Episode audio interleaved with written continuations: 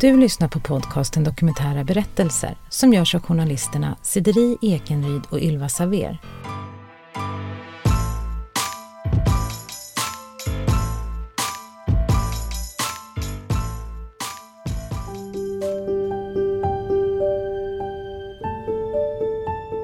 –25 408. Så många skilsmässor ägde rum under 2019 enligt Statistiska centralbyrån. Och även om det varierar över åren så visar trenden att antalen har stigit sedan år 2000. Jag fick dessutom råd att eh, ta det försiktigt eftersom han var så pass labil som han var. Det här avsnittet ska därför handla om skilsmässa. Vi har träffat Susanne som berättar sin version av hur hennes äktenskap gick i kras.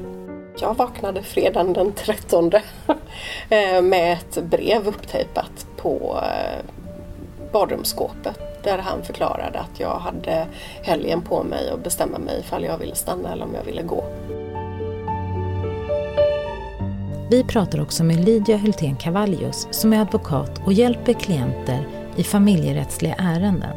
Så att man, man kanske hamnat i en situation där man inte kommer överens med motparten, alltså den andra föräldern, om vem som ska ha vårdnaden, men också var barnet ska bo och hur umgänget med den andra föräldern ska se ut helt enkelt.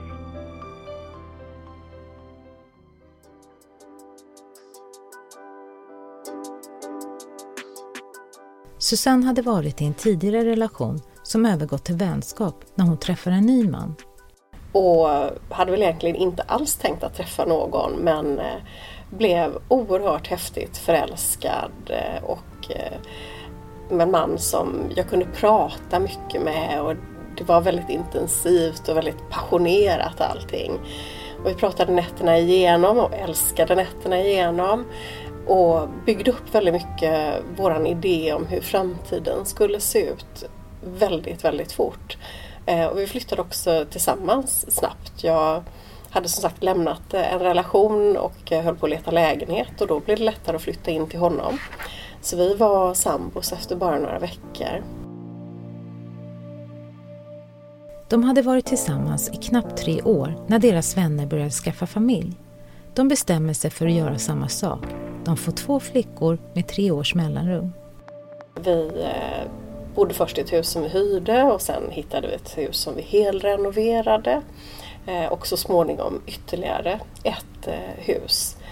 Och någonstans där, alltså jag märkte ju att eh, vi, den här första passionen den lägger sig alltid efter ett tag. Eh, och att eh, jag också hade en partner som väldigt gärna ville ha allting på sitt sätt. Eh, och det funkade väl rätt bra. Det gick att kompromissa mycket om det innan barnen hade kommit. Men sen när vi blev småbarnsföräldrar så ställdes det helt nya krav och helt plötsligt så kunde jag väl uppleva emellanåt att vi levde ganska parallella liv. Det var jag som skötte väldigt mycket i familjen och med barnen och hemmet och huset. Eh, Medan han tog över en del av familjeföretaget och körde det racet. Vilket delvis var överenskommet eh, som en eh, strategi för att vi skulle trygga vår framtid.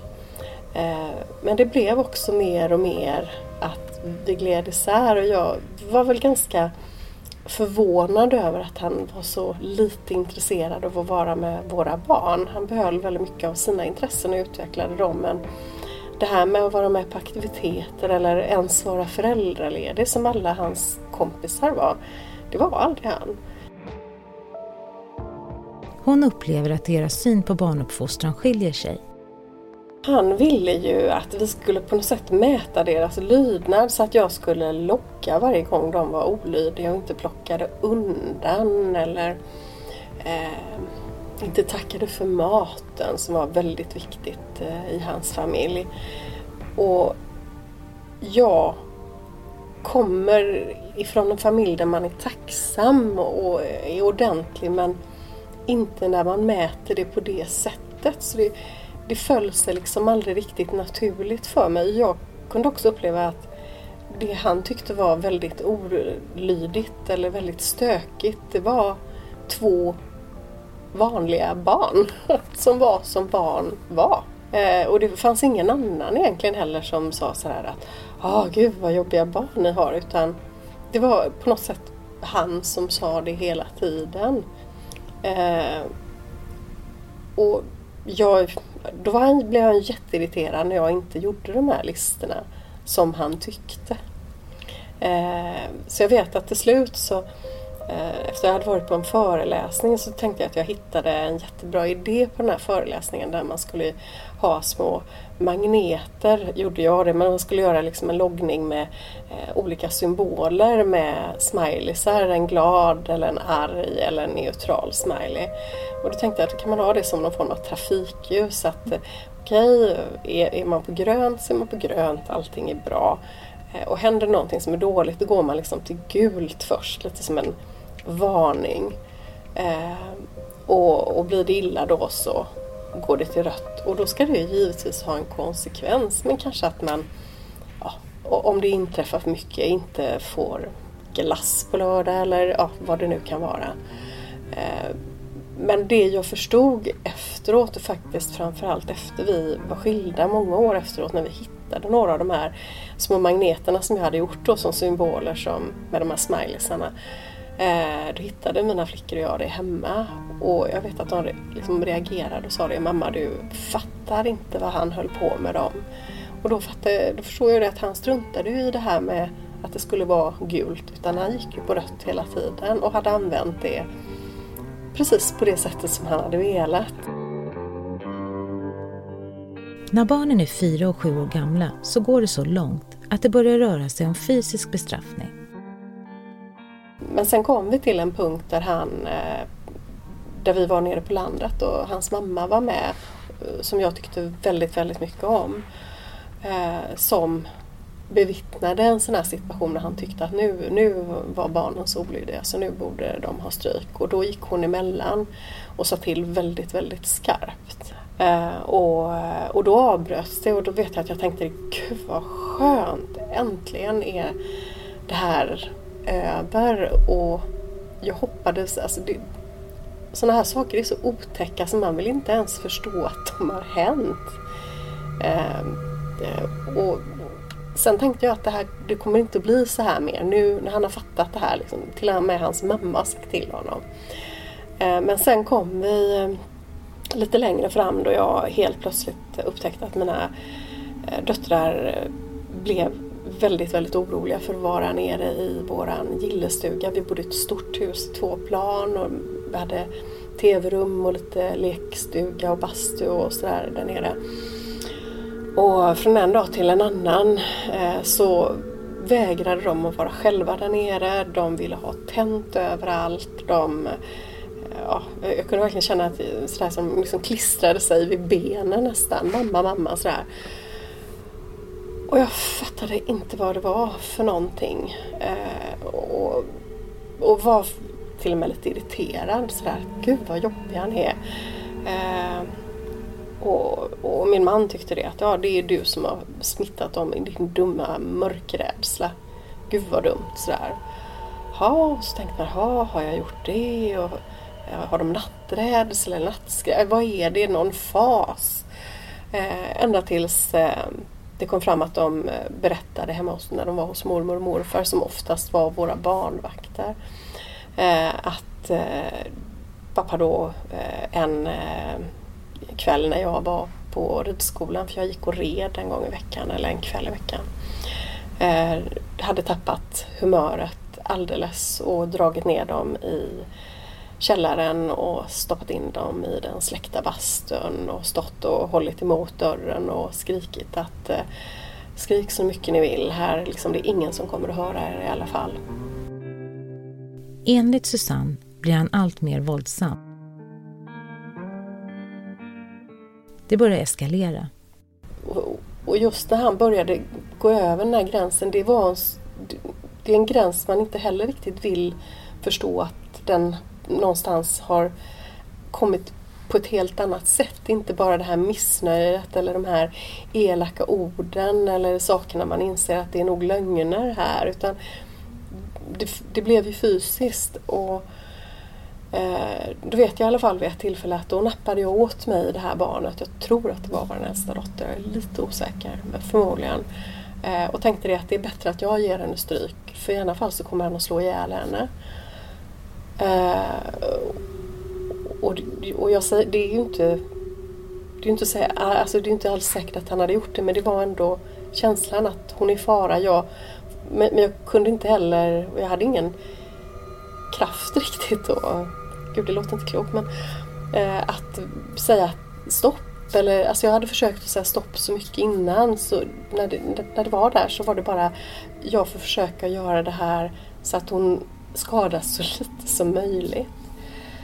Um, och i efterhand kan jag känna att när jag sitter här liksom med mitt barn och tänker att jag måste slå tillräckligt hårt för att han inte ska eh, vilja ta över det. Eh, och samtidigt, vad, vad, vad är det jag gör? Liksom det, det är precis som man nästan bryts i två delar eh, när man tänker på det. Och de här, här alltså händelserna, jag har pratat mycket i terapi efteråt, att eh, det blir så starka delar så att man, det är nästan som minnet splittras upp. För man orkar inte ta hand om det och vissa grejer kanske man bara på något sätt stoppar in i någon låda och stänger. För det är så otroligt smärtsamt.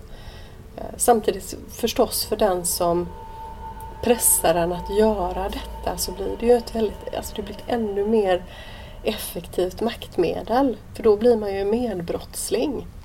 Det är som att tvinga någon att vara med på ett rån.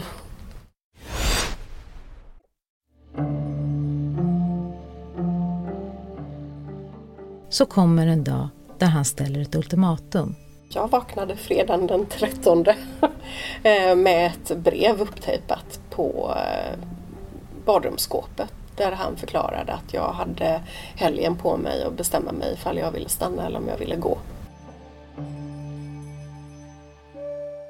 Hon bestämmer sig för att lämna med förhoppningen om att relationen ska stabiliseras och att de kan fortsätta som vänner. Susanne och hennes man skiljer sig. Barnen är vid det här laget nio och sex år gamla. Hon hittar en egen bostadsrätt i samma område medan han bor kvar i huset. Eh, och, och sen hade vi ju en tid, alltså, bortsett från att jag förstod eh, snabbt att eh, han helst hade velat att jag skulle gå bara med de kläderna jag hade på kroppen och lämna allt. Eh, så till slut så fick jag ändå ut en liten del av värdering på huset. Eh, och sen lämnade jag i stort allt, sett allt annat eftersom han hotade att såga sönder vårt bohag med motorsåg om jag skulle kräva någonting.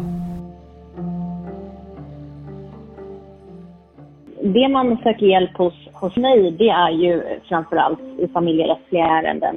Vi hör advokat Lydia Hultén Cavallius. Vi vill veta hur det kan gå till när det går så långt att en skilsmässa även omfattar rättsliga ärenden. Ett ärende som handlar om vårdnad, oftast också boende och umgänge eh, om barn. Så att man, man kanske hamnat i en situation där man inte kommer överens med motparten, alltså den andra föräldern, om vem som ska ha vårdnaden, men också var barnet ska bo och hur umgänget med den andra föräldern ska se ut helt enkelt. Oftast så kommer de här frågorna upp tal. Eh, för är det så att till exempel vårdnaden ska vara gemensam, ja men då måste man ju bestämma var ska barnet i så fall bo? Och om barnet bara ska bo hos den ena föräldern, ha sitt stadigvarande boende där, då kommer ju barnet eh, eventuellt då förmodligen ha ett umgänge med den andra föräldern. Och hur ska då ett sådant umgänge se ut? Och det kan vara allt från att man har ett sedvanligt varannan helggänge till att man har ett dagumgänge till att man har ett umgänge som är mer omfattande. Till exempel ja, en onsdag till en tisdag. Så det finns olika tänkbara varianter hur ett umgänge kan se ut.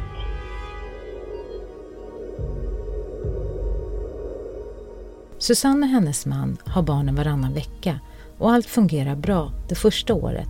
Men nya problem växer fram det handlar framförallt om barnens olika saker.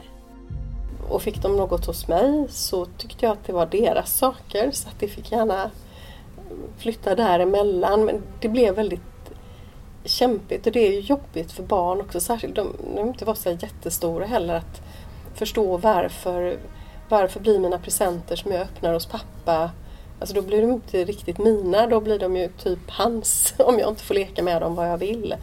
Och det var en ständig strid kring dessa saker och han tyckte det var jättejobbigt att eh, alltså ner på underklädesnivå liksom att eh, de skulle inte få ha på de underkläderna han hade köpt på GKs de fick inte de ha på sig när de åkte till mig liksom.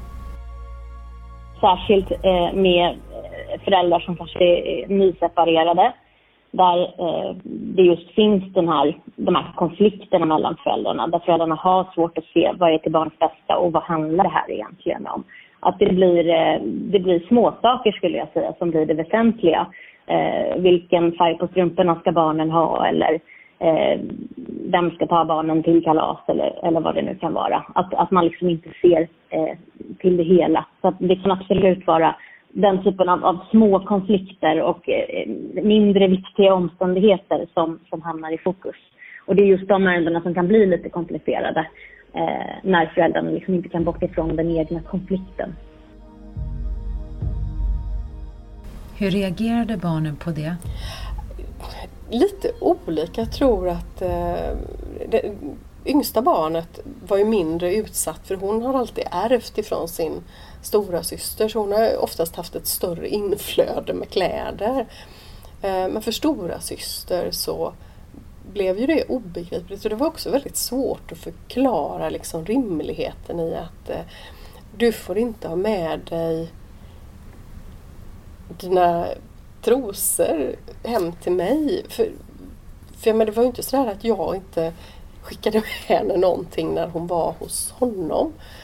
Eh, och det innebar ju givetvis att hon, hon struntade i det och sen som de flesta barn tror jag när man får nya saker då vill man gärna använda dem och är lite glad i dem. Vilket innebar att hon smugglade med sig grejerna emellanåt och då blev det ju ett fruktansvärt liv. Eh, ovänskap och eh, bråk som jag tyckte liksom varför har vi det här? Det, det är så ja, det är jätteonödigt. Eh, så att det fanns ju på något sätt den här på ytan fina eh, funktionen, allting funkar liksom. Eh, och sen var det gnissligt och jag kände att jag curlade jättemycket för att få det att funka. Alltså det, de värsta konsekvenserna skulle jag säga att, man, att barnet blir indragen i föräldrarnas konflikter och så ska det ju inte vara. De ska hållas utanför. Även fast de naturligtvis eh, har, vet om oftast att föräldrarna tvistar eller bråkar om dem. Men man ska ju hålla dem utanför. Eh, den värsta konsekvensen är också att barnet kan hamna i en lojalitetskonflikt mellan sina föräldrar. För ba barnen känner ju av, man vill vara sina föräldrar till lag. Och man kanske också känner sig tvungen att uttrycka hur, vi, hur man vill bo mellan sina föräldrar fast man egentligen inte alls själv vill eller man kanske har en annan syn på det hela. Att man, att man tvingas välja helt enkelt eller ta parti. Eh, man kanske också känner att man måste uttrycka sig negativt om den andra föräldern. Eh, helt enkelt att föräldrarnas egna känslor projiceras på barnen. Efter ett drygt år efter separationen känner sig Susanne stark. Hon tränar och har skapat sig ett nytt hem. Men snart ska ytterligare problem uppstå. Och då var det faktiskt så att återigen så eh, sa flickorna till, den gången till mormor att eh, han, är fortfarande, han är fortfarande dum. Det är fortfarande läskigt eh, och vi orkar inte. Det vi vet aldrig när han ska bli arg. Vi vet aldrig när det blir det här med bastun igen. Och eh, det var ju en chock. För jag hade ju verkligen tänkt att det här är ju vi har redan avhandlat det här problemet. Det är, det är slut. Vi har andra problem med tjafs. Eh, så till slut så beslutade jag mig för att eh, inte släppa tillbaka barnen till honom helt enkelt. Eh, utan respektera det de tyckte. Jag frågade många till råds. Så jag sa det att de behöver en paus från dig. Vi kan gå till familjerätten och prata. Jag bokade det. Eh, och sen trodde jag att vi skulle göra det och att han skulle vilja ta eh, det på allvar för att han skulle vilja umgås med barnen.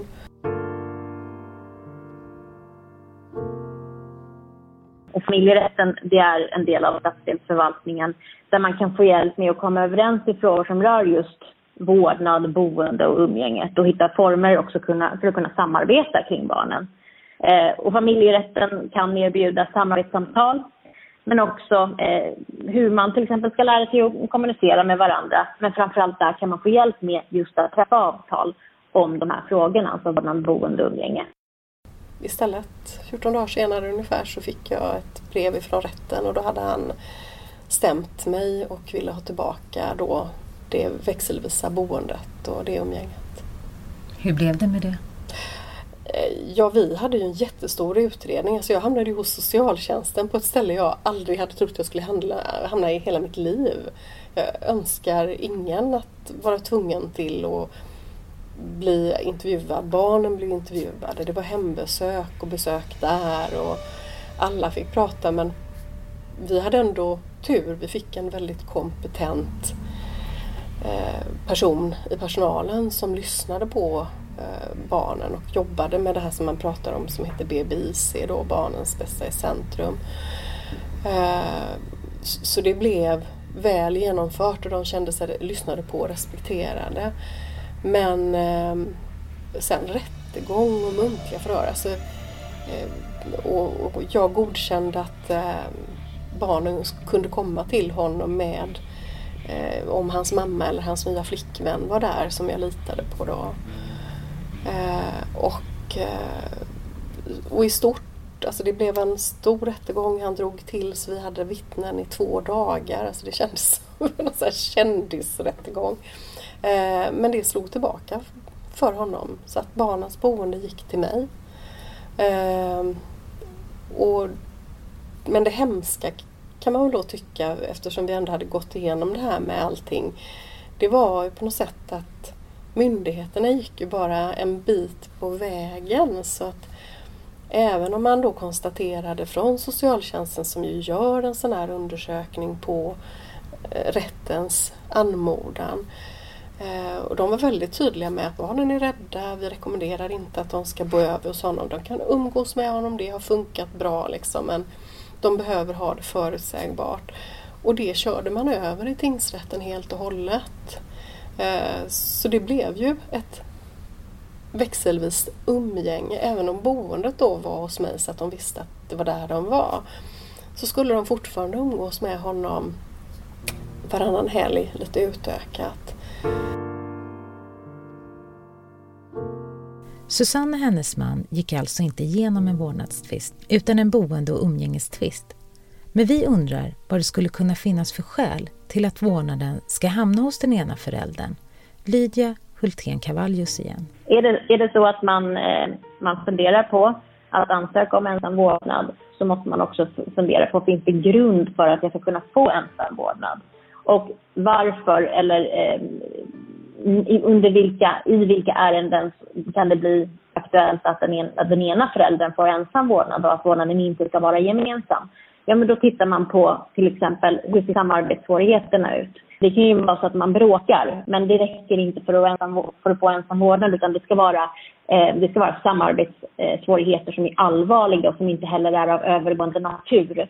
Så till exempel kanske man ska, det första man gör är kanske inte att stämma eh, utan eh, hur, har, hur har konflikterna sett ut efter separationen? Eh, de ska trots allt vara eh, av sådan karaktär att de inte är övergående. Men att gå igenom en vårdnadstvist är långt ifrån enkelt. Alltså, den värsta konsekvensen för vårdnadshavarna är ju eh, till exempel att förutsättningarna förändras under ärendets gång. Man kanske har ett jättebra utgångsläge. Kan, man kanske har massa bevisning och underlag för att, att just eh, eh vårt eh, alltså att vi ska nå vårt yrkande om till exempel ensam vårdnad. Men sen så händer det saker, det uppstår nya omständigheter som gör att man helt enkelt, eller helt plötsligt kanske hamnar i ett underläge. Så att det finns ju naturligtvis en risk att, eh, att utgångspunkten förändras och att man blir den förlorande parten i slutändan. Eh, det är ju det värsta som kan hända och då är det ju viktigt naturligtvis att, att ta en sån dialog. Okej, vad finns det för risker med att yrka på det här sättet? Eller vad finns det för risker för att starta, eh, att starta en vårdnadstvist? Och hur vad vi göra för, för att nå vårt mål och inte hamna eh, som förlorande part? Eh, en annan eh, konsekvens, man ska inte glömma att vårdnadsmål är oerhört psykiskt krävande för personen, för föräldern, men också tidsmässigt och ekonomiskt krävande. Eh, och inte sällan så håller en vårdnadstvist på i, i kanske över ett år, snarare närmare två år. Så att det tar mycket tid. Men också är det alltså väldigt psykiskt krävande. Det handlar ju också om, om personernas liv, om deras familjer, om deras barn. Så att det blir väldigt känslomässigt eh, pressande.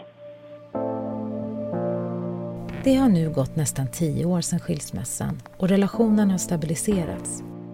Vi undrar vad Susannes råd till andra i liknande situation är. Mitt absoluta råd är att våga berätta att det händer. Eh, skriv dagbok. Jag, jag har liksom läst min dagbok i efterhand och verkligen tänkt att men här står det ju hur knäppt vi har det. Ehm, eh, nu ser jag det tydligt. Eh, men när man lever i det då förtränger man det efterhand. För hade man haft full insikt i det eller orkat att ta in det här, då hade man kanske gjort någonting. Eh, men att man, eh, att man pratar med någon, att man börjar att prata med någon som orkar ta emot informationen.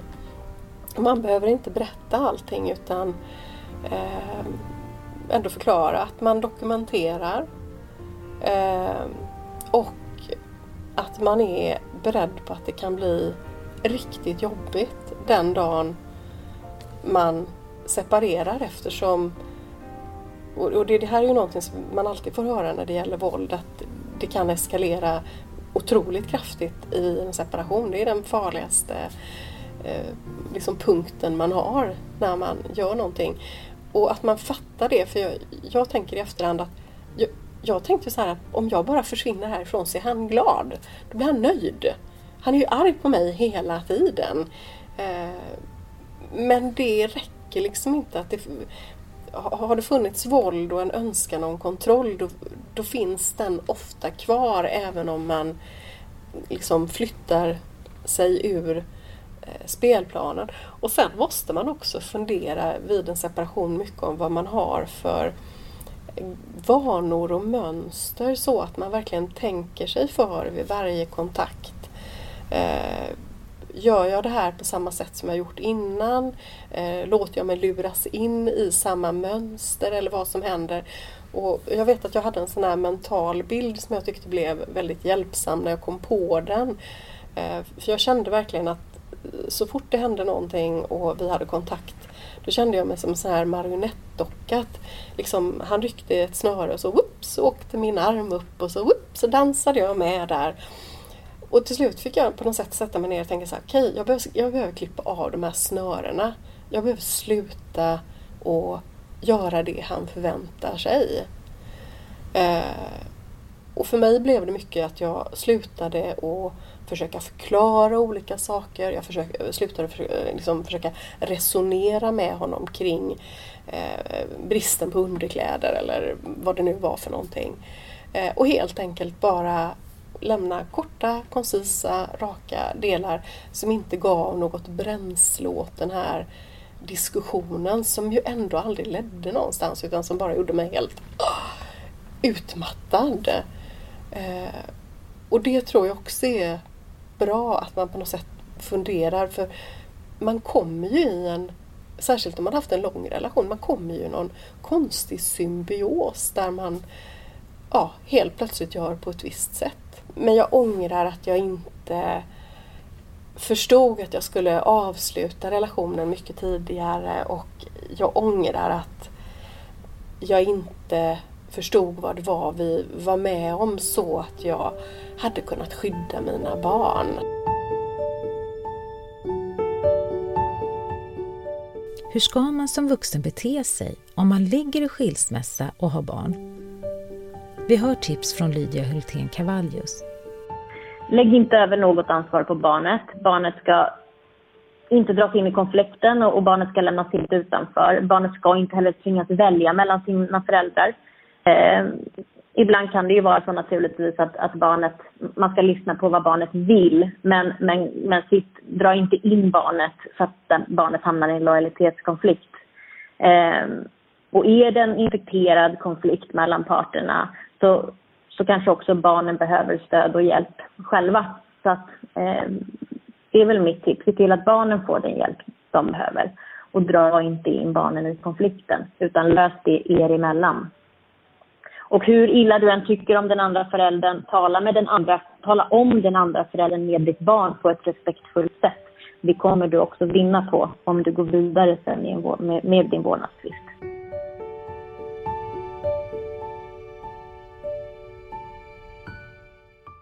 Du har precis lyssnat på ett avsnitt om skilsmässa. Vill du komma i kontakt med oss som gör den här podden och dela med dig av din livshistoria? Maila då oss på kunskapsstudion gmail.com.